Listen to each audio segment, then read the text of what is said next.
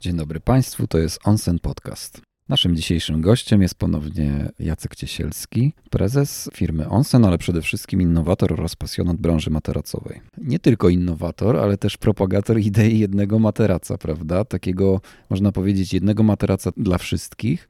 Trochę w oparciu chyba o ten test hotelowy, który gdzieś tam w Stanach został przeprowadzony, może bardziej też w oparciu o własne badania. Ja bym chciał zapytać, skąd takie przekonanie, że jeden materac dla wszystkich ludzi w ogóle ma sens? Witam serdecznie. No to przekonanie chyba się zrodziło jednak i z doświadczeń firm zagranicznych, ale i bardziej tego, że tak przesiąknąłem ideą Simona Sineka, zaczynaj od dlaczego, i w momencie, kiedy przeszliśmy z tej branży poduszkowej do branży poduszkowo-materacowej, to stwierdziliśmy, że materac idealny, jeden, jest możliwy i odpowiada na to pytanie dlaczego. Dlaczego on ma być taki, jaki on będzie miał wpływ na użytkownika. Jeżeli będziemy chcieli zastanowić się, czy ten jeden materac jest wystarczający dla większości ludzi, to zdecydowanie tak.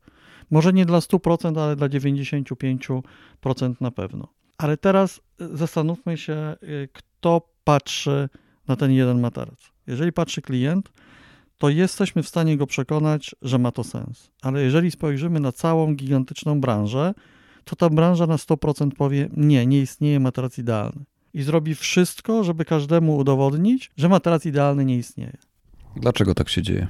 No dlatego tak się dzieje, że ta branża wtedy może produkować 100, 200, 300, 500, 1000 modeli i za pośrednictwem sprzedawców może dokonywać sprzedaży takiego materaca poprzez świadomą manipulację klientem, tak? Takich dowodów mamy tysiące. My też chodzimy po sklepach i też rozmawiamy ze sprzedawcami i też widzimy, co oni robią i jak manipulują klientem.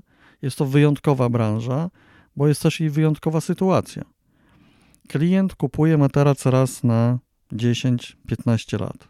Na zachodzie między 7 a 10, w Polsce między tam 8 a 15. I teraz tak, nie ma informacji innej niż ta, która jest powielana przez wszystkie sklepy i wszystkich producentów. Czyli przyjdź, my cię wybierzemy. Ale tak naprawdę po co mamy przychodzić do sklepu, jeżeli my tak i tak nie przetestujemy po prostu tego materaca, z tego względu, że nie zaśniemy na nim. Czyli prawdziwy test materaca odbywa się tylko w domowych warunkach, w domowej temperaturze, w domowej pościeli i tak dalej, i tak dalej. Po prostu to mózg będzie decydował w nocy, jak my będziemy nieświadomi, jak będziemy spali, czy ten materac się sprawdza, czy się nie sprawdza, ponieważ rano się obudzimy i powiemy, ten materac był dobry lub zły. Oprócz tego miliony sztuczek sprzedawców, czyli materace dwustronne, strefowe, proces dobierania cały, to jest jeden wielki show. Także ten materac idealny z punktu widzenia status quo i tego, co się działo w ostatnich 200 latach, jest zaprzeczeniem jak gdyby idei w ogóle produkcji i sprzedaży materaców. Czyli klient na razie nie jest dopuszczany do tego, żeby mógł podjąć taką decyzję, to jest fajne, skorzystam z tego. Jeden idealny, najwyżej oddam. Nie, sklepy mu na to nie pozwalają. Czyli ta sprzedaż w sklepie to jest bardziej właśnie show, takie coś, żeby trochę zbajerować klienta, a nie rzeczywiście doradztwo nastawione na doradzenie wyboru funkcjonalnego przedmiotu, na którym spędzamy 1/3 swojego życia. Zdecydowanie tak. Państwo tego nie wiecie, ale prawda jest taka, że najczęściej jest 20, 30, 40 materaców rozstawionych w sklepie z materacami. Ale sprzedawca i tak wie, który sprzeda. Czyli tamte materace służą tylko jako tło. Jeżeli wchodzi zamożny klient i sprzedawca go oceni, że można mu sprzedać drogi materac, to go najpierw prowadzi do materacy drogich od 8 do 20 tysięcy. Jeżeli widzi, że klient nie wygląda na zamożnego, to prowadzi go do materaca, na którym ma i tak największą marżę. Samo pytanie w sklepie o budżet, to już powinna się zapalić żółta lampka. Po co go interesuje budżet, jak nawet nie zapytał się, jaki materac miałem, na jakim mi jest wygodnie, z kim ja śpię, w jakiej pozycji ja śpię. Nawet w ostateczności o tą wagę, gdyby zapytał, chociaż ona jest absurdalna. O tym jeszcze chwilę później będziemy pewnie rozmawiali, ale sam fakt, że pada takie pytanie, jaki państwo macie budżet, świadczy od razu o tym, że klient zostanie po prostu, brzydko mówiąc, skrojony tak, żeby zostawił jak najwięcej pieniędzy w sklepie. No tak, bo tutaj właściwie bardziej niż o doradztwo chodzi chyba o sprzedaż. Nie wiem, czy Państwo sobie uświadamiają, ale jest to przedmiot równie ważny co samochód, co rower, no może nawet ważniejszy w naszym życiu. A kiedy kupujemy samochód, to robimy sobie jakieś jazdy próbne, testy. Tutaj natomiast no, kupujemy trochę tak jak mebel, często ten materac, a to jest przedmiot, który wpływa na nasze życie, który powoduje, że się wysypiamy lub nie, który powoduje, że funkcjonujemy w ciągu dnia dobrze lub nie. I Onsen często przywołuje się taką ideę Jobs to be done. I mam wrażenie, że Onsen tak się konstruuje te produkty, żeby były zgodne z tą ideą. Proszę nam ten temat przybliżyć, te wartości, te idee słuchaczy. Okay, ja jeszcze się odniosę tylko do tego materaca porównywanego z meblem. Nie do końca, bo jeżeli kupujemy kanapę, to na niej świadomie siadamy i sprawdzamy, jaka ona jest wygodna, jaka jest twarda, siedzisko jakiej jest długości, bo później będziemy świadomie z niej korzystali. Materac jest wyjątkowo niepowtarzalnym produktem wśród wszystkich, które posiadamy. Wszystko używamy świadomie, a materac nie. Więc to mózg podejmie tą decyzję za nas. To mózg powie, było dobrze lub było źle. No tak, bo kiedy używamy materaca, to właściwie jest to czynność nieświadoma, bo śpimy. Tak, dlatego jeszcze bym nawiązał też do tego materaca jednego idealnego. Jeżeli uwzględnimy sobie, że są firmy w Polsce, które produkują 1200 modeli, czym one mogą się różnić? Kompletnie niczym. Będzie 100 materacy identycznych, tak? Troszkę designem pewnie się różnią. Troszeczkę, ale to nie ma żadnego znaczenia. To jest tylko i wyłącznie forma manipulacji, tak? Tak samo jak jakieś tam supergigantyczne rabaty między 50 a 70%. Tak, metoda Jobs to be done to jest metoda stworzona przez Christensena. To jest taki profesor, który niedawno zmarł, wykładał na Harvard Business School. On tam mówi nam o tym, że my wszystko, co używamy, to tak naprawdę my wypożyczamy pewne funkcje tych produktów, żeby one zaspokoiły naszą potrzebę. Czyli my nie kupujemy wiertła, tylko my chcemy zrobić dziurę. My nie kupujemy szejka, tylko my chcemy, żebyśmy mieli po prostu zajęte ręce przez jakiś tam czas. I on w tej swojej metodyce nie mówi tylko o tym, że każdy produkt musi mieć określoną funkcjonalność, żeby zrobił konkretną dla nas robotę. On też tutaj pokazuje, że wiele firm nie nastawia się w ogóle na tą robotę. Czyli dodaje do swoich istniejących produktów coraz więcej opcji, które tak naprawdę nie będą odgrywały żadnego znaczenia w momencie, kiedy klient będzie chciał zrealizować swoją robotę. I jest taka bardzo fajna sprawa, którą on przedstawiał a propos szejków. Chodziło tutaj o to, że jeden z dużych graczy na rynku amerykańskim miał do tej pory szejk waniliowy. I nagle zwiększył tą ofertę o czekoladowy, truskawkowy chyba i jakiś karmelowy, a ilość sprzedaży nie wzrosła. Się okazało, że nowe cechy nie miały dla użytkownika żadnego znaczenia. I teraz należało zbadać w takim razie, jaką robotę wykonuje szejk, jeżeli ludzie nie docenili tych nowych opcji. Christensen bardzo dużo poświęcił czasu na tą sprawę, chyba z kilkunastoma czy kilkudziesięcioma studentami. Siedzieli od rana do wieczora w tych fast foodach i oceniali, co tam się dzieje i rozmawiali z klientami. I wyszło im, że rola szejka jest zupełnie inna niż nam by się wydawało. Szejk jest sprzedawany głównie między godziną 7 a 9, to jest 80% sprzedaży i on jest idealny w momencie, kiedy my jedziemy do pracy, pół godziny czy godzinę, mamy go w samochodzie, w tym miejscu na kubki, ponieważ tak, kawa jest gorąca, możemy się poparzyć, pączek, no możemy się ubrudzić, a szejk jest zamknięty, zimny i bardzo kaloryczny, ma dużo protein i to powoduje, że my wolno go sączymy, bo nie możemy też, bo on jest bardzo gęsty, wypić tak jednorazowo i on zapewnia nam całą tą podróż w towarzystwie tego szejka. My po prostu się realizujemy, jadąc mamy zajęte ręce, cały czas pompujemy w siebie te proteiny, które powodują później, że jak przyjeżdżamy do pracy, to nie lecimy od razu robić kawę, jeść śniadanie, tylko jesteśmy na tyle najedzeni, że 2 godziny spokojnie na tym szejku sobie jedziemy. Czyli okazuje się, że ten jobs to be done, czyli ta robota musi być zrobiona, to musi być bardzo mądrze zrobione. My, podchodząc do projektowania naszego materaca, bardzo dużo pracy włożyliśmy właśnie w to badanie związane z Jobs to be done. przyjęliśmy, że każdy użytkownik ma co najmniej 50 różnych potrzeb. I teraz te potrzeby trzeba zaspokajać, bo to jest ta robota właśnie, którą ma zrobić materac.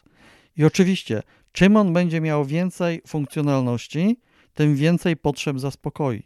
Ale te nowe funkcjonalności nie mogą być, tak brzydko mówiąc, szczapy. Po to tylko, żeby była. Nie wiem, materac dwustronny, czy materac strefowy. No okej, ale to nie odpowiada na potrzebę klienta. To jest zbędna funkcjonalność, dlatego nasz materac nie jest dwustronny, bo musi być jednostronny, bo to jest jego prawidłowa budowa. Nie może być strefowy, bo będzie pasował może tylko do 10% użytkowników, a inni już nie będą w tych strefach. Także ta metodyka w naszej firmie jest na przykład bardzo ważna i wszystkie produkty, które powstają, są poddane takiej głębokiej analizie zgodnej z tą metodą Jobs to be done. Czyli tu taki wniosek, że skoro ten materac wychodzi naprzeciw potrzebom 95% potencjalnych klientów, to nie ma sensu oferować tak wielu modeli, ale z drugiej strony pokutuje taki mit, że jak jest coś do wszystkiego, to jest, czy dla wszystkich, to jest do niczego. Jak pan stara się wychodzić naprzeciw jakimś takim powątpiewaniom, no bo jednak ta branża funkcjonuje inaczej, ta oferta jest jaka jest, to jest na pewno tak silnie zakorzenione też w jakiejś takiej infosferze, a w Onsen to jest jasny taki nacisk na funkcjonalność. To ma zrobić robotę, człowiek ma się wyspać, a nie mieć poczucie, że ma jakiś fajny materac, który właściwie nie spełnia swojej funkcji. To znaczy tak, jeżeli byłby jakiś inny materac tak funkcjonalny jak nasz na rynku, okej, ktoś stworzył, trafił, zrobił dużo prototypów i okej, ja się z tym zgodzę, ale te materace, które są teraz na rynku, są bardzo wąsko jak gdyby działające. Dlatego jest to poczucie tego, że musimy rozmawiać z ekspertem, który dla nas właśnie wybierze. Po pierwsze, tych ekspertów w sklepach nie ma. To są ludzie, którzy pracują rok, dwa, odchodzą. To są ludzie, którzy odbywają tylko szkolenia sprzedażowe, a nie szkolenia z fizjoterapii, z budowy materaca, z technologii produkcji pianek, tkanin, z funkcjonalności tego wszystkiego. Łatwo to sprawdzić. Wchodzimy do sklepu i sprzedawca zaczyna nam opowiadać o każdym materacu, jak jest zbudowany. Ale on nie wie, jak ta budowa przekłada się na funkcjonalność, a jak ta funkcjonalność przekłada się na nasze potrzeby. Więc uważam, że nasz materac jest dzisiaj najbardziej funkcjonalnym materacem na rynku i to nas uprawnia do tego, żeby mówić, że jest on ok dla 95% populacji. Czyli jeśli jeszcze w dodatku ten klient może to sobie zweryfikować, nie biorąc żadnego ryzyka zwrotu, bo my dajemy aż 100 dni, to nie widzę w ogóle logiki kupowania w sklepie, gdzie nie wiem, czy trafię w dobry, a w dodatku będę się do końca życia męczył na nim, bo ja go nie mogę w sklepie oddać. No właśnie, bo ludzie chyba też sobie tego nie uświadamiają, że te zwroty w sklepach są problematyczne. Znaczy tych zwrotów nie ma. To jest nawet chyba niemożliwe, chyba żebym oddał w stanie, nie wiem, nieodpakowany, no to właściwie równie dobrze mogę go nie brać, bo go i tak nie stestuję. No tak, ale nie, wydaje mi się, że z tego, co rozmawiałem w wielu sklepach, to po prostu jak się wychodzi z materacem już ze sklepu, to już jest koniec. No tak to się odbywa. A jednocześnie ustaliliśmy w toku rozmowy, że właściwie rzetelnie stestować go w sklepie nie można. No nie można, bo nikt o tym na przykład głośno nie mówi, ale pianka z pamięcią, memory foam, czy tam pianka termoelastyczna, ale tak naprawdę jej prawdziwa nazwa to jest viscoelastic foam, zaczyna działać dopiero po 30 minutach, tak? Więc nie można przyspieszyć procesu chemicznego, który przekłada się na proces fizyczny w odczuciach w ciągu 5, 10, 15 minut leżenia i w dodatku jeszcze w odzieży i bez kołdry. Po prostu to są warunki, w których ta pianka nie zareaguje tak, jak ona zareaguje w domu. Tak? Tam musi nastąpić rozgrzanie, tam musi nastąpić później pełzanie polimeru, ona musi zmięknąć i wtedy my dopiero się zatapiamy w niej i dopiero czujemy. Dlatego tak dużo klientów, bo mówi się, że w Stanach nawet 50% dorosłych użytkowników narzeka na materace z pianką z pamięcią od góry, że one po prostu przegrzewają ciało. I to, że branża to rozwiewa i twierdzi, że to nieprawda, to jest bzdura. Są badania na wydziałach fizyki, chemii. Charakterystyka pianki z pamięcią jest taka, że ona jest tworzona na warunki 15 stopni. Czyli w 15 stopniach zachowuje się, można by powiedzieć, obojętnie. A my jesteśmy, no niestety, w zupełnie innych warunkach, bo ciało nasze to jest 37, a temperatura w sypialni około 20, więc jest to pianka, która ma jakieś właściwości, ale ma więcej zdecydowanie wad niż zalet. A moda jest na nią tak gigantyczna, że co drugi klient wychodzi z materacem pod pachą, z pianką, z pamięcią w górnej warstwie ze sklepu. To się po prostu łatwo sprzedaje. No dobrze, ale wracając jeszcze do tej idei jednego materaca, no wchodzę do sklepu i tam słyszę, że wszyscy jesteśmy różni, że jest skala twardości H1, H2, H3 i tak dalej, no, że każdy ma różne ciało, tam budowa kości, wzrost i tak dalej, no a pan przekonuje jednak, że to nie ma aż tak dużego znaczenia. Właściwie kto ma rację, bo wygląda na to, że ten fake jest bardzo taki catchy. Ludzie w to wierzą, a pan mówi uparcie funkcjonalność. Ludzie, obnażam waszą ściemę. To nie jest catchy. To tylko świadczy o tym, że klient nie ma zielonego pojęcia. Niedawno rozmawiałem z takim psychologiem, który uważa, że w przypadku materacy świadomość użytkownika jest gdzieś na poziomie 2%. Czyli jakie mamy gigantyczne pole do manipulacji. Klient nie ma zielonego pojęcia. My mu coś sprzedajemy. Kiedyś już to przeszliśmy z samochodami, tak? Kupowany Niemiec płakał jak oddawał, jeździł stary, emerytowany lekarz, nie było stłuczki, nie było nic, a później się okazywało co innego. W momencie, kiedy ci klienci idą do sklepu i dostają te wszystkie informacje od sprzedawców, nagle się okazuje, że ci sprzedawcy są nie wiadomo jakimi ekspertami, a pracują w sklepie na przykład 4 miesiące. Są szkoleni z tego, jak sprzedać ten fake, a nie są szkoleni z doboru materaca, bo oni są sprzedawcami, tak?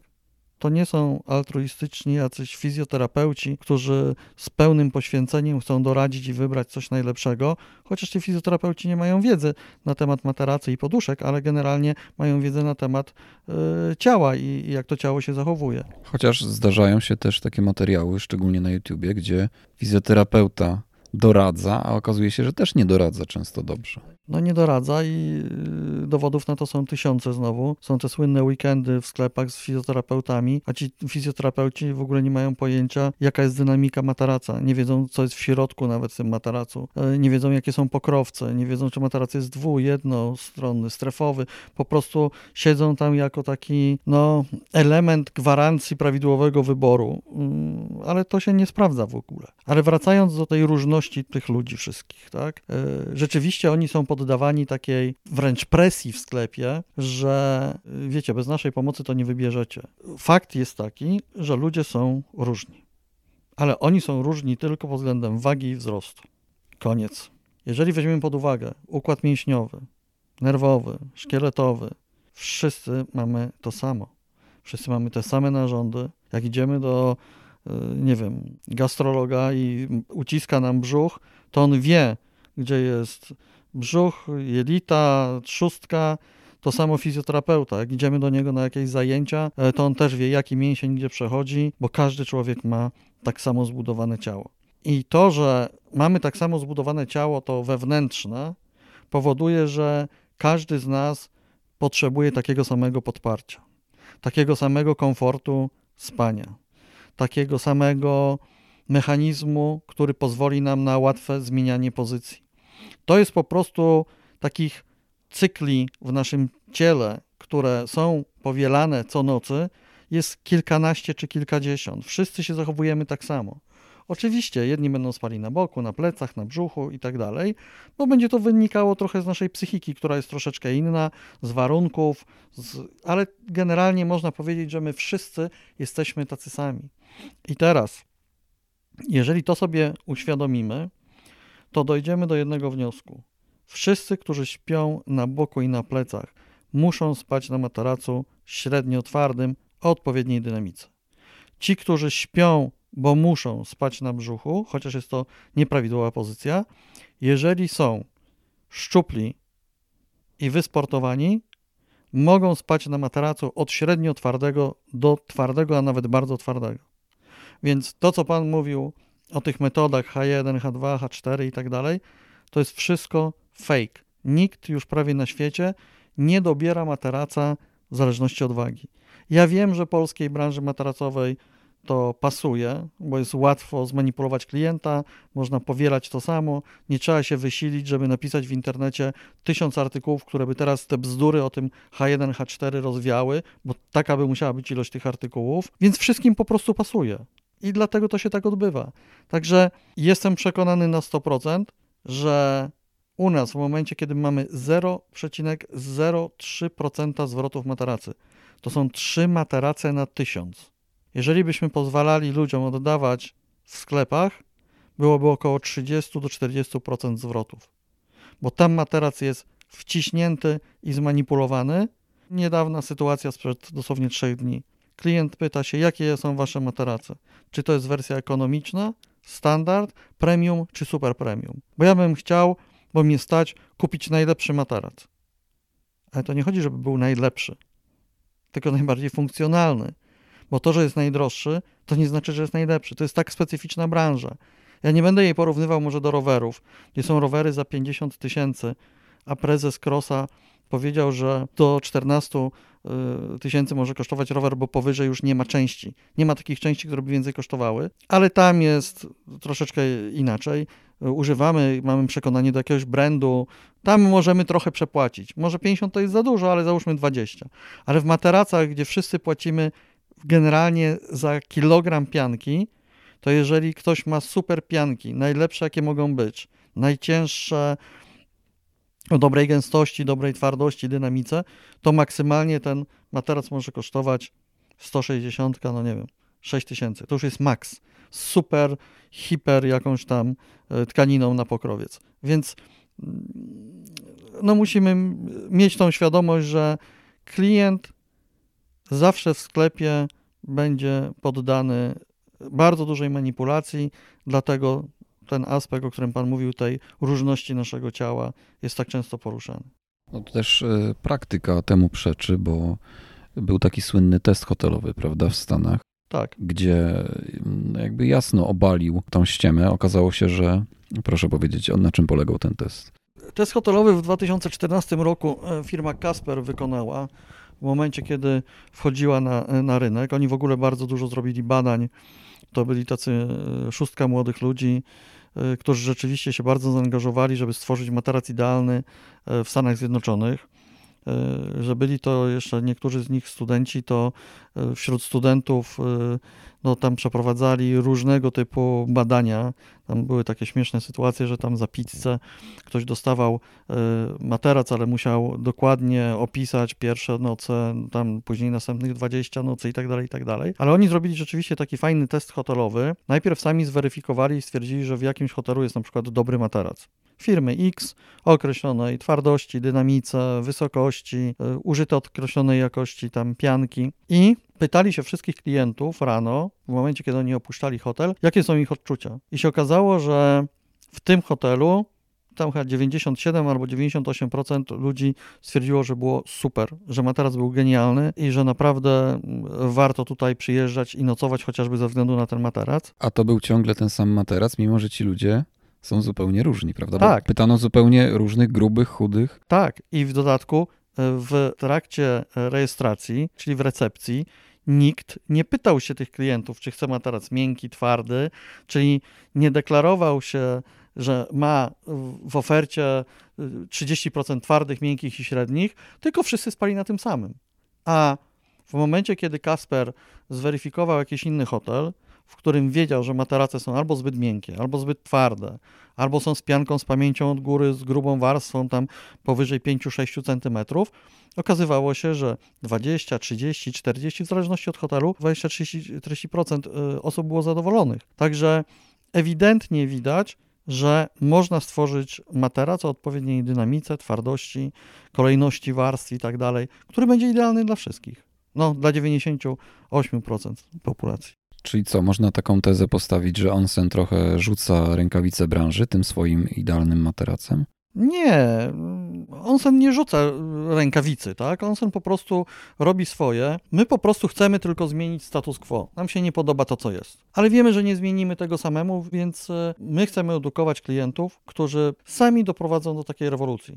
Sami zobaczą, że w momencie, kiedy wchodzą do sklepu, ci sprzedawcy po pierwsze, że nic nie wiedzą, po drugie, że oni są manipulowani, to nasi klienci muszą powiedzieć hola, stop, to nie tędy droga, tak? My jesteśmy za mali, my jesteśmy po prostu znikomym procencikiem, żeby tutaj cokolwiek zmienić, ale nasi klienci już mogą to zrobić, tak? Oni podejmą taką decyzję świadomą, w oparciu o wiedzę, wyedukują swoich przyjaciół, powiedzą, gdzie ta wiedza jest, gdzie ona jest rzetelna i to o to chodzi, tak? To jest ten kierunek.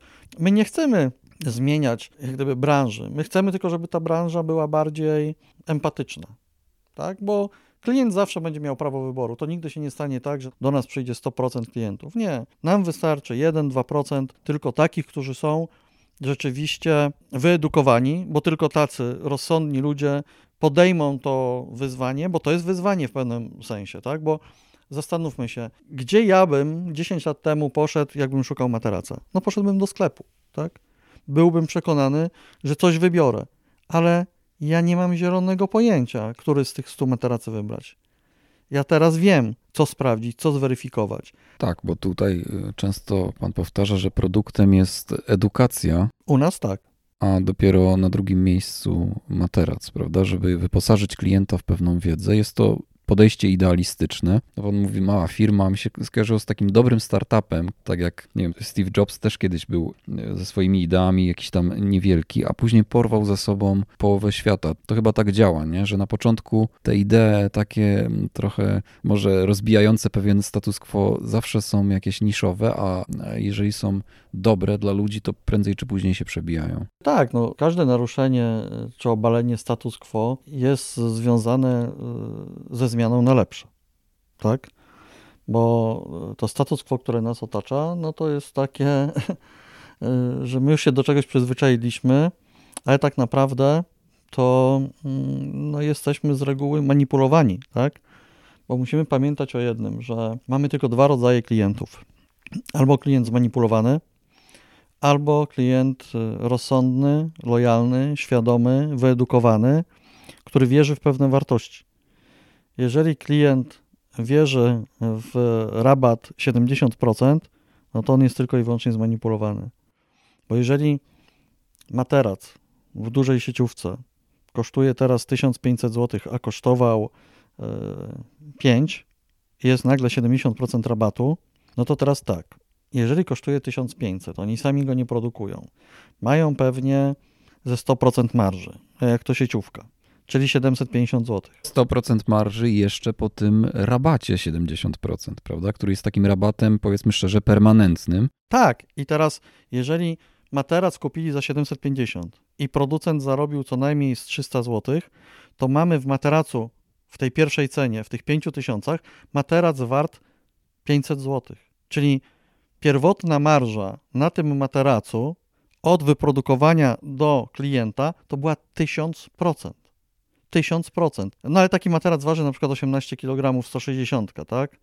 Nasz waży prawie 40. To 1000% to jak popcorn w kinie prawie taka marsza. No w Stanach mówi się tak, że największa marża jest na popcornie, a zaraz druga to jest na materacach. Nawet się mówi też o tym, że tak rzadko kupowany produkt, bo tylko raz na 10 lat, tak rzadko kupowany dziennie, bo tylko 1-2 klientów i tak gigantyczny sklep się utrzymują. No to coś gdzieś jest nie tak. No muszą być gigantyczne marże, żeby przy tych tam, nie wiem, 40-50 materacach w miesiącu zarobić na te 200 metrów kwadratowych w dobrych lokalizacjach, czy to w galeriach handlowych, a tam też tych ludzi około 3-4 pracowników musi być, żeby te godziny pokryć. Także no tak to wygląda, tak?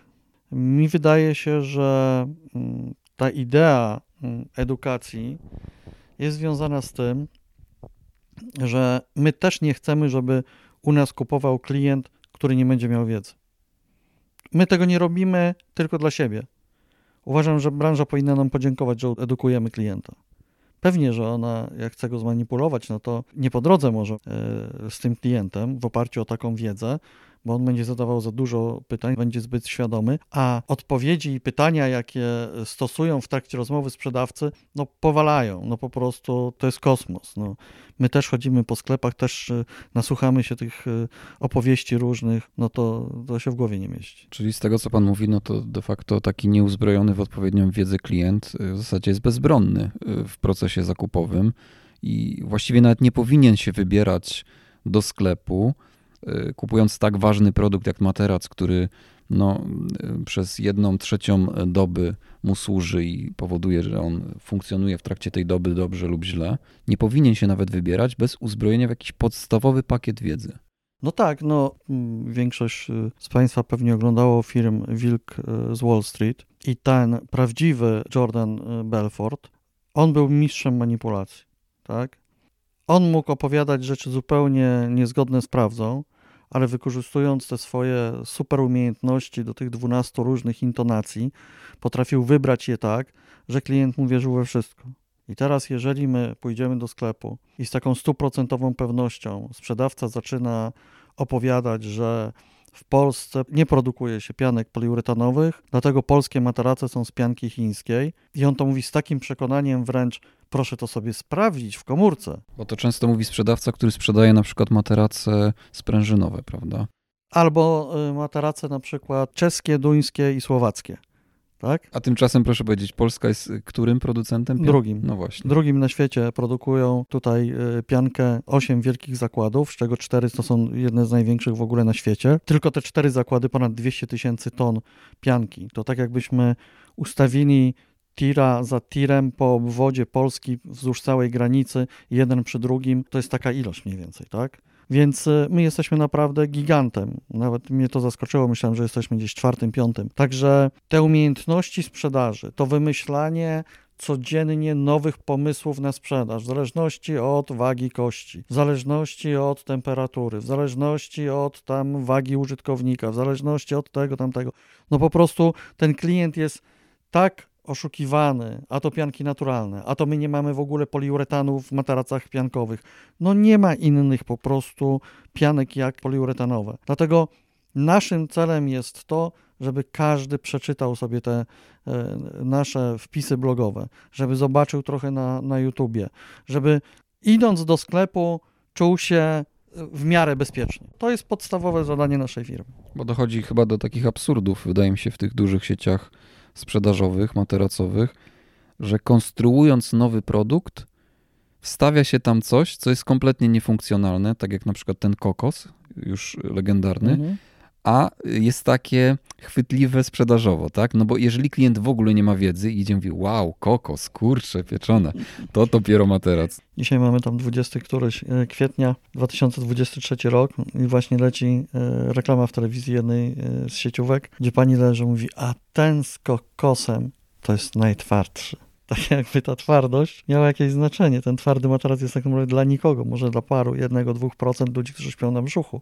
Więc no to tak, takie absurdy są i rzeczywiście w tych sieciówkach dużych to w ogóle chodzi tylko o ilość, o masę. Tutaj sieciówka jest nastawiona na klienta zupełnie niewyedukowanego, który przychodzi, kupuje tani materac, wie, że on może nie będzie jakimś tam hitem i będzie musiał go za kilka lat wymienić. Tylko że problem polega największy na tym, że bez względu na to, ile on kosztował i to, że będzie musiał ktoś wymienić go za rok, za 2 czy za 3, to on od pierwszej nocy już jest niewygodny. Już więcej robi krzywdy niż pomaga. Więc powinniśmy na to zwrócić uwagę, a żywotność tych materaców z reguły jest bardzo krótka. Są to tanie, tradycyjne pianki o małej gęstości, o małej dynamice, co powoduje, że szybko się wygniata. Mamy wiele zapytań od klientów sieciówek, co się stało z pianką już po 3-4 miesiącach. Mówią konkretny model, my sprawdzamy w internecie, co to jest za model, co to jest za materiał. I najgorsze jest też w tym wszystkim to, że bardzo często co innego jest w opisie, a co innego jest w rzeczywistości. I to już jest dla mnie no, bardzo nie fair. Bo jeżeli ja powiem, że na moim materacu się super wyśpisz. No, to każdy może uwierzyć albo nie. Jeżeli powiem, że ten materac jest najlepszy albo najbardziej dopasowany dla ciebie, no to też jeszcze to jest jakieś tam akceptowalne. Ale jeżeli ja mówię, że mój materac ma piankę o gęstości 40 i to jest pianka typu HR, a w rzeczywistości on ma 22 kg i piankę tradycyjną, to już jest oszustwo. Rozumiem, że zdarzają się takie. Jest bardzo dużo takich sytuacji. Bardzo dużo, my już wiemy, kto to jest, wiemy już, jak to zweryfikować. No i robią to największe firmy w Europie też. Czyli na przykład na stronie jest informacja, że jest w tej warstwie taka i taka gęstość, a w rzeczywistości jest tam...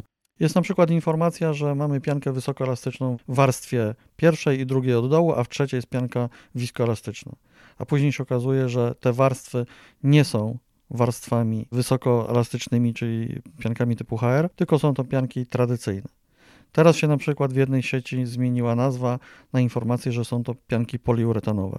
No tak, ale to cały czas nie są pianki wysokoelastyczne, tylko poliuretanowe. No niestety i wysokoelastyczna, i tradycyjna są poliuretanowymi. I teraz pytanie, czy tu jest nadużycie, bo cały czas jest utrzymana ta sama nazwa, taka potoczna jakaś, czy wymyślona, tak? Czyli na przykład pianka typu, nie wiem, Super Touch Comfort Plus, Comfort Foam Sensitive, albo jakaś tam nazwa, która tak naprawdę nie funkcjonuje w obrocie, bo producenci pianek nazywają je konkretnie. HR 30-20, 30 gęstość, 20 twardość. I to się wiąże z ich konkretnymi właściwościami fizycznymi, prawda? Tak, i one wtedy są albo żywotne, albo nieżywotne, albo wygodne, albo niewygodne. Jedne powinny być na przykład tylko do pakowania, są używane do materaców, także no, tak to wygląda. Użył pan takiego stwierdzenia tani materac. To proszę powiedzieć w takim razie, ile powinien kosztować dobry, taki naprawdę dobry materac? Powiedzmy taki standard jak dla Europy, dla Polski 160x200. Czy to powinno być, nie wiem, 4, 5, a może 10 tysięcy złotych? Jaka to powinna być cena? Cena nie ma w ogóle znaczenia. Z tego względu, że jeden zrobi materac beznadziejny i go wyceni na 7 tysięcy, a drugi zrobi materac bardzo dobry i go wyceni na 4. Także tutaj nie można powiedzieć o cenie X.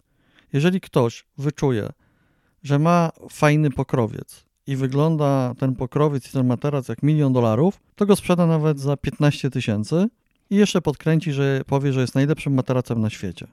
A czemu tak jest? No bo tak powiedział przedstawiciel z firmy. No i teraz pytanie, czy ten materac jest wart 5, 6, 7, 8, 10 tysięcy? To jest w ogóle nie do zweryfikowania przez przeciętnego użytkownika. On nie ma takiej wiedzy. Jeżeli ktoś potraktuje temat uczciwie i przyjmie, że będzie miał marżę na poziomie 30% i użyje bardzo dobrych pianek, to materac już naprawdę bardzo dobry nigdy nie powinien przekroczyć 6 tysięcy złotych. Ale to nie znaczy, że ten za 5 będzie miał w sobie za 4 tysiące pianek. On równie dobrze może mieć za 500 złotych pianek. Tak, bo jeżeli ten za 5 ma w sobie 1000 złotych marży, prawda, no to... To będzie taka sytuacja. Musimy zawsze uwzględnić jedną rzecz. Jeżeli się decydujemy na zakup w sklepie, gdzie sklep nie jest producentem, tylko producent, to tak, najpierw ma producent marżę, później są koszty transportu, magazynowania i później gigantyczną marżę ma jeszcze sklep, bo on musi utrzymać tą dużą powierzchnię, a sprzedaż ma bardzo małą.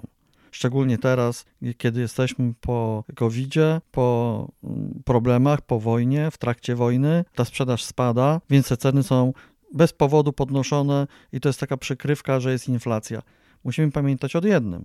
Ceny pianki rosły w COVID-zie. Od 1,5 roku nie było podwyżki pianek, a wręcz niektórzy producenci o 2-3% zmieniają tą cenę. Ja wiem, że jest inflacja i inne koszty, ale generalnie nie można powiedzieć dzisiaj, że materac, który kosztował przed COVID-em 1000 zł, to po COVID-zie powinien kosztować 2,5, a on teraz nagle kosztuje 4. A na 2,5 powinien się zatrzymać prawie, tak? My też podnosiliśmy ceny tylko w momencie, kiedy były coraz droższe pianki, ale od pewnego czasu już w ogóle nie podnosimy cen. Na nas tak mocno może inflacja nie wpłynęła, bo te koszty nam nie urosły związane oczywiście z prowadzeniem firmy, wynagrodzenia, podwyżki i tak dalej. Te koszty wzrosły, tak? I pewnie z tego powodu za jakiś czas jakąś minimalną korektę będziemy musieli zrobić. Ale to nie jest spowodowane tym, że wzrosły tak ceny ze względu na wzrost jak gdyby kosztów produkcji. Czyli podsumujmy, przy takiej powiedzmy uczciwej marży, nie wystrzelonej jakoś w kosmos, przy dobrych komponentach, materac powinien kosztować taki? Maksymalnie 6000 zł, 160. To już będzie taki naprawdę super, mega materac. My taki materac pewnie za jakiś czas, bo cały czas prowadzimy swoje badania, doświadczenia, prototypy. Chcemy jeszcze bardziej poprawić w oparciu o tą kilkuletnie nasze doświadczenie jakość tego materaca, jakość pokrowca, ale to na pewno nie będzie jakaś gigantyczna podwyżka. Obecnie u nas kosztuje materac 160 4300 i uważam, że to jest naprawdę przyzwoita cena. Może będzie jakaś tam mała korekta. No dobrze, a tak często słyszę od pana, że Onsen w ogóle nie walczy z konkurencją. To znaczy, no mając tak dobry produkt, tak dobry materac, dobre poduszki, w ogóle nie wchodzi w jakąś rywalizację. Proszę powiedzieć, o co tu chodzi? Na czym polega ta filozofia? Bo to tak wygląda, jakbyście ścigali się tylko sami ze sobą. No bo tak jest. Ja przeżyłem już w swoim życiu kilka firm, w których najczęściej walczyliśmy z konkurencją, różnymi produktami. Z reguły był to import produktów ze Stanów, z Japonii, z Niemiec i zawsze szukaliśmy najwyższej jakości tych produktów, żeby się wyróżnić tym, że mamy produkt naprawdę super. To w polskich realiach doprowadziło do tego, że my wiosłowaliśmy, a inni wskakiwali na tą naszą łódkę z tanim, kiepskiej jakości produktem, a my nie mogliśmy tym klientom ostatecznym wytłumaczyć, czemu ten nasz produkt jest lepszy, ponieważ sprzedaż się zawsze odbywała za pośrednictwem dystrybutorów. No po prostu my nie mieliśmy kontaktu z klientem. W momencie, kiedy zaczęliśmy produkować poduszki, podjęliśmy taką trochę trudną dla nas decyzję, bo od 1994 roku, od kiedy zajmuję się prowadzeniem firm, zawsze to byli dystrybutorzy. To była trudna dla nas decyzja, bo ja uważam, że fajnie jest, jak jest grupa ludzi, którzy są w stanie zrozumieć tą jakość. Ale niestety kończyło się to z reguły dla nas źle. Dlatego, że po prostu ci nasi klienci, jak zobaczyli, że jest coś fajnego, to szukali tańszych odpowiedników, żeby zwiększyć marżę albo żeby więcej sprzedać, bo ten produkt był za drogi. Bo był rzeczywiście od renomowanych firm. W związku z tym, że ja jestem zafascynowany od dłuższego czasu Simonem Sinekiem i jego pierwszą książką Zaczynaj od dlaczego, on bardzo fajnie przedstawia taką metodykę Infinity Game. To jest metodyka polegająca na tym, że gramy w grę nieskończoną lub w grę skończoną, czyli albo Final Game, albo Infinity Game. I w tej grze skończonej mamy zawsze wroga, mamy zawsze dwa zespoły, jesteśmy ograniczeni czasowo i staramy się znaleźć jakiś system pomiarowy, z którego będzie wynikało, że będziemy walczyli o największą sprzedaż, największe obroty, największą ilość materaców w ofercie i skupiamy się na walce z konkurencją, a nie na kliencie. Jak sobie to wszystko przetrawiliśmy i zaczęliśmy sukcesywnie wprowadzać metodykę gry nieskończonej, u nas w firmie się wszystko zmieniło. My mamy marzenie, które jest tak odległe, że nie patrzymy w ogóle na to, co się dzieje z konkurencją. Konkurencja tak naprawdę jest tylko po to, żebyśmy nie stracili z oczu tego, co my chcemy osiągnąć. Ona nam pomaga w tym. Czyli oni się tłuką, a my chcemy tak naprawdę, żeby klient był szczęśliwy. I to nam bardzo, ale to bardzo pomaga. To, że naszym marzeniem jest to, żeby rozsądnym ludziom dać tą wiedzę, taką rzetelną wiedzę, żeby to oni właśnie obalili to status quo, to nas nakręca. My ich edukujemy przy pomocy swojej wiedzy, którą ciągle powiększamy i ona nam daje możliwość stworzenia coraz lepszych produktów. I skupiamy się tylko na produkcie i na kliencie, na niczym innym. Życzyłbym sobie, żeby więcej było takich firm jak my, żeby nie podcinać sobie gałęzi, na której się siedzi, a raczej, żeby piąć się jak najwyżej, bo to będzie zyskiwał tylko klient.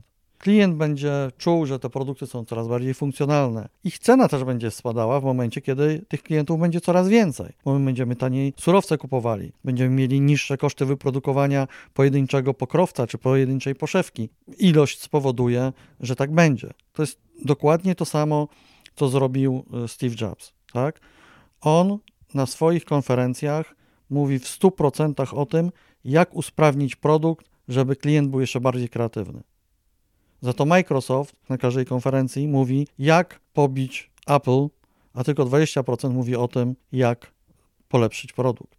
Kiedyś było takie słynne spotkanie Steve'a Jobsa i Billa Gatesa. No i się zapytali Billa Gatesa, ile chce sprzedać najnowszego rozwiązania jakiegoś produktu. No i on powiedział, że tam w planach mają 3 miliony sztuk, bo musi przynieść taki i taki obrót. No jak się zapytali Steve'a Jobsa, co ty chcesz sprzedać, jakiej ilości? On powiedział, nie wiem, sprzedam tyle, ilu klientów zaufa nam, że ten produkt jest dobry i stwierdzi, że pokochało ten produkt i chce go używać. I na tym to polega. Się okazało później, że Apple sprzedał 3-krotnie więcej niż Microsoft tych produktów porównywalnych funkcjonalnością do siebie. Naszym marzeniem też jest to, żeby klienci, którzy kupują materac, to byli przekonani, że kupili coś tak dla siebie funkcjonalnie wartościowego, nie kwotowo, że po prostu mówią, zakochaliśmy się w tym produkcie, jest rewelacyjny i będziemy go promowali i sprzedawali za naszym pośrednictwem poprzez to, że my go pochwalimy naszym znajomym, żeby oni bezpiecznie dokonali tego zakupu. Bo nieraz wystarczy 2-3 osoby, takich geeków, którzy się interesują, żeby oni przekonali innych, że posłuchajcie, my to zweryfikowaliśmy. Ta wiedza, którą oni oferują, jest prawdziwa i produkt też ma te funkcjonalności. Posłuchajcie, kupcie go, a nie tak, że to sklepy i producenci muszą cały czas bombardować reklamami kupuj, kupuj, kupuj, kupuj, bo sami oni nie wiedzą, co sprzedają. To jest też takie związane z tym, co my robimy, że my w ogóle nie wydajemy prawie pieniędzy na ten outbound marketing, czyli ten taki marketing wciskający, ten zewnętrzny. My inwestujemy w wiedzę, a to już jest inbound marketing, czyli marketing tak zwany powracający, czyli ktoś przeczytał artykuł o, nie wiem, problemach z biodrem i była informacja, jakiej twardości powinien być materac, jak powinien być zbudowany i ten nasz materac spełnia te oczekiwania tego klienta, który jest na przykład po wszczepieniu endoprotezy i on mówi, okej, wy mnie przekonaliście, to jest idealna twardość, to samo mi powiedział lekarz, to samo mi powiedział fizjoterapeuta, my też mu powiedzieliśmy, jak on ma wstawać, jak ma się kłaść, w jakiej ma pozycji spać i on mówi, fajnie, daliście mi tą wiedzę, spróbuję. Zawsze klient u nas może oddać, ma 100 dni, więc gdybyśmy mieli słabe produkty, to po prostu ludzie by nas zasypali zwrotami, a tak się nie dzieje. A w sklepach znowu nie można oddać, czyli jest coś takiego, że no ten sklep myśli, kurde sobie, pewnie by nam oddawali, tak? Szczególnie jeszcze jak sprzedawca wie, że wcisnął klientowi najdroższy z możliwych. Nie ma tej transparentności, prawda? Tutaj jest jakby gra w otwarte karty. No. Znaczy my jesteśmy szczerzy do bólu, tak? Jeżeli klient będzie uważał co innego, nie ma problemu, my się z tym pogodzimy. Jest 100 osób, każdy ma inną opinię, ale komfort czujemy tak samo. W ogóle słowo comfortable, czyli komfortowy. Komfortowy to jest produkt, który daje nam fizyczne poczucie wysokiego komfortu, bez problemu fizycznego, w momencie, kiedy jest prawidłowo zaprojektowany przy użyciu najlepszej jakości materiałów.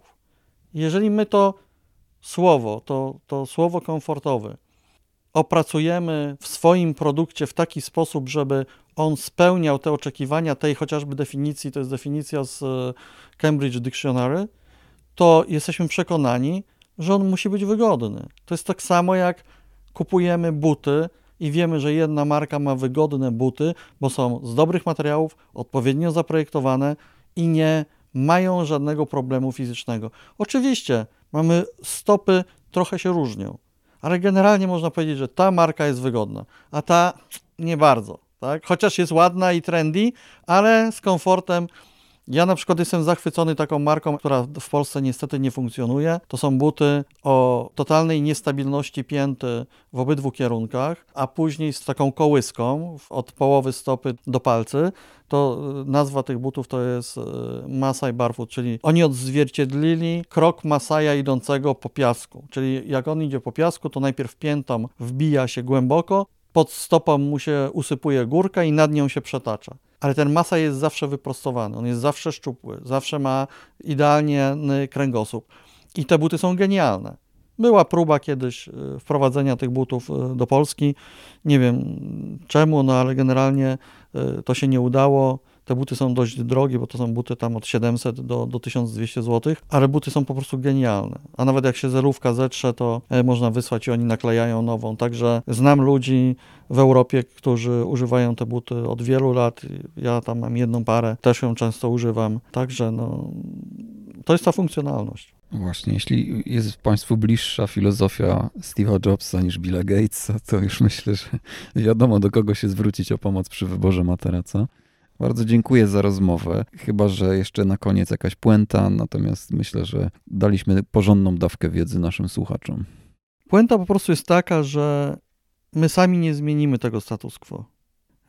Niestety ono jest tak mocno zabetonowane w branży, zakorzenione w świadomości klientów, że będzie to bardzo długi, żmudny proces. Mam nadzieję, że to się zmieni.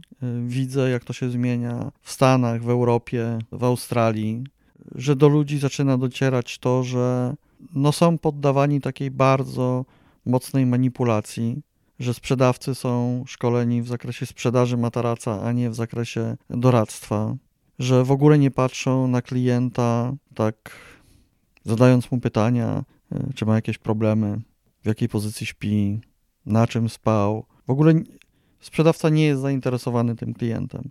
I do momentu, kiedy on sam się nie wyedukuje i sam nie przeanalizuje swoich problemów, to nie rozwiąże ich w sklepie. Po prostu, tak? Dlatego ten nasz jeden uniwersalny, taki idealny materac gwarantuje tym użytkownikom to, że jeżeli dokonają zakupu i będzie coś nie tak, to będzie obarczone najmniejszym i tak ryzykiem, że nasz materac tak naprawdę będzie i tak lepszym wyborem niż jeden ze 100 materacy, który ma tylko 2 czy 3 cechy, a nasz ma na przykład 40. Czyli jest duże prawdopodobieństwo, że te nasze cechy funkcjonalne pokryją się z potrzebami klienta. Bez ryzyka, z możliwością zwrotu. To jest chyba droga, w której ta branża się znajdzie za kilka lat, bo widzimy to, jak sklepy stacjonarne się zamykają. Najwięcej w Stanach Zjednoczonych, bo tam ten klient jest najbardziej świadomy. Branża może się tam znajdzie za kilka czy kilkanaście lat. Onsen już chyba tam jest i niech to będzie taką naszą konkluzją tej rozmowy. Dziękuję bardzo. Okej, dziękuję bardzo. Pozdrawiam.